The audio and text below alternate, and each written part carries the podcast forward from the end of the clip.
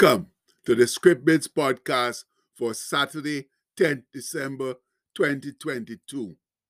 Our bit today comes from Luke 9, verse 23.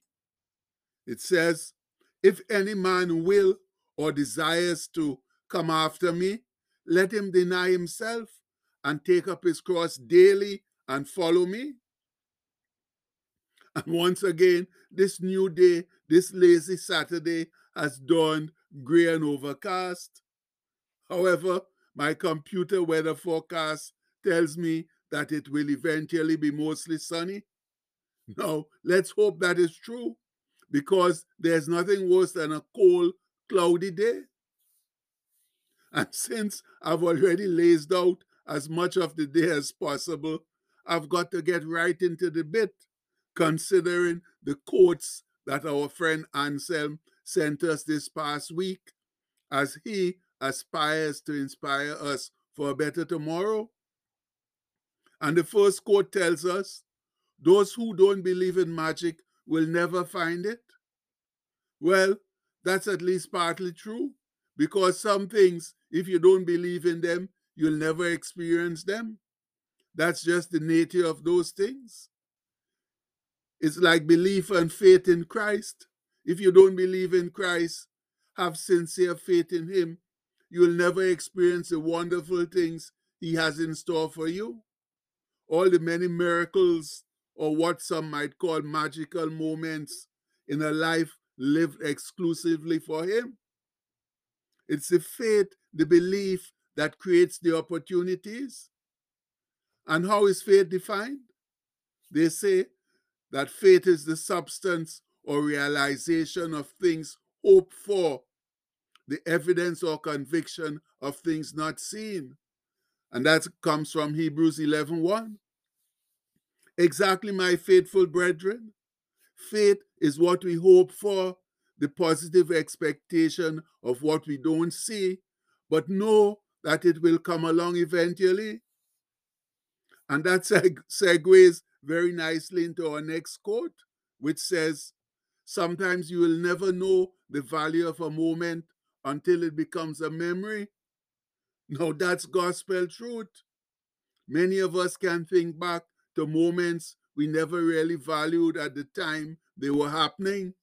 But now, many years later, we realize how important and valuable they were in our life. I personally can think of several right off the top of my head. Unfortunately, though, not properly appreciating the moment of the moments of life when they occur is a sad drawback to the human nature. Why? I don't know. But we just seem to pass over some moments without paying proper attention to them. And that's ever so possible and plentiful in our current busy society. And later on, we so often hold our heads and bawl. Oh, oh, I wish I'd paid more attention to such and such or so and so. But then it's too late, my people. Let's hope that this will give us a wake up call to consider all the moments in our lives so that we don't pass over some of the real important ones and only have vague memories of them as we go back and forth in our rocking chairs. Meanwhile, the next quote succinctly informs us to win big, you sometimes have to take big risks. And that's the glorious truth. Be it in the evil doings of this world or in the wonderful kingdom of Christ, to gain much, one must usually expend much in things like time, money, energy, faith, and hope. And that's because big rewards just naturally come from big expenditures in whatever you are seeking to achieve. And if you think that's not true, then listen to Jesus as he sets out his basic rule for discipleship. He says, If any man will or desires to come after me, let him deny himself and take up his cross daily and follow me. Now, if that isn't a big risk, I don't know what is. It means that every day we have to put aside our own desires and do God's will. Be like Jesus said in his darkest hour in the Garden of Gethsemane O my Father, if this cup may not pass away from me, except or unless I drink it, thy will be done. And you can find that in Matthew 26 42. Yes, friends, Jesus would have surely preferred not to go to the cross, but he was willing to do it if it was the Father's will. Likewise, we are expected to put our desires aside and do Jesus' will if we want to receive big rewards in heaven. And please note that all the people mentioned as being of great faith and doing great things in the Bible all took great risks and sacrificed much. Names like Abraham, who packed up and left his family simply on God say so, a God he did not even know. Likewise, Moses led the Israelites at great sacrifice to himself. Brother Joseph, Brother Joseph experienced much heartache and betrayal in his young life, but he held on staunchly to the promise of his God and was eventually greatly rewarded by being made the prime minister of Egypt, then the greatest power on earth. And look at the lives of Brother David, Brother Paul, Job, etc., etc. All those heroes laid down their own desires to follow that of their God and were well, well rewarded. Not necessarily here on earth, but definitely in heaven, where Jesus said it was the best place to store one's treasure.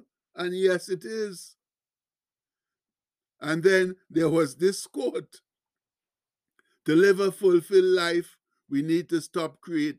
Sorry, we need to keep creating the what is next of our lives. Without dreams and goals, there is no living, only merely existing. And that is not why we are here. No, all of that is technically true. Without dreams and goals, we are merely existing. And that's not why God made us. But to live a fully, a truly fulfilled life, one must be living for Jesus. For he is the only one who can bring real fulfillment to our souls and spirits. The world might bring fulfillment to our bodies, but those pass away back to the dust from which they were originally formed. However, our souls and spirits live on, and that's why they ought to be properly taken care of. And remember, only Jesus gives eternal life, peace, true joy, and unconditional love. But in all of that, it doesn't mean that our desires and dreams are unimportant to our God. Definitely not, since He's the one who originally put them there. And let's not forget this magnificent advice of Brother David, which he wrote from personal experience. As he says, Fret not thyself because of evildoers, neither be thou envious against the workers of iniquity, for they shall soon be cut down like grass and wither as the green herb. Trust in the Lord and do good, so shalt thou dwell in the land, and verily thou shalt be fed, or thou shalt feed on his faithfulness.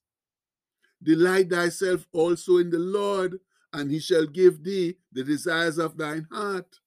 Commit thy way unto the Lord, trust also in him, and he shall bring it to pass. And that comes from Psalm 37 1 to 5. Obviously, you won't get everything you want, especially if it conflicts with God's will. But my people, that's the only way to live a truly fulfilled life on God's great earth. And that brings us to this last quote, another dilly. It says, The most wasted of days is one without laughter. And you better believe it. A day without laughter is indeed a wasted day. No, we're not talking about just maniacal or delirious laughter, but moments when the soul and spirit exude a joy that lifts us up that enables us to continue steadfastly on the straight and narrow road. And Cousin Sol, in his infinite wisdom, described laughter thus. He says, A merry heart doeth good like a medicine, but a broken spirit dried the bones. And that comes from Proverbs 17 22. Yes, friends, it's been scientifically proven that laughter is one of the best and the cheapest medicines ever. Here are some of the things laughter does. They say it lowers blood pressure, reduces stress hormone levels, and right now, stress is the biggest killer in our society. Laughter also works on your abs. Oh, yeah. When you laugh, your stomach muscles contract and expand, like when you intentionally intentionally exercise your abs. It also improves cardiac health, gets your heart pumping, and improves blood flow. Laughter boosts T cells, a natural immune system that helps us fight off sickness. It also triggers the release of endorphins, another facet of our natural pain relief system. And finally, laughter produces a general sense of well being. And it certainly does. And doctors have discovered that those with a positive outlook on life who laugh a fair amount also live longer than those who are on the negative side of the equation and don't laugh as much. So please, let's go out today and be positive, bask in the joy of our Lord and Savior Jesus Christ, and laugh a lot so we can live longer. Much love. And the postscript for today says, living for Jesus might be tough, but it's always interesting. And you can't dispute that fact, my people. Living for Jesus isn't easy, but it's interesting, adventurous. You don't know where you'll be going from one day to the next, but He'll always keep you safe and guide you. So please, let's get with it and live for Him, the man. Just live for Jesus the way we ought to be. And we pray that in His mighty name. Amen. Please have a blessed day, my people. Much love.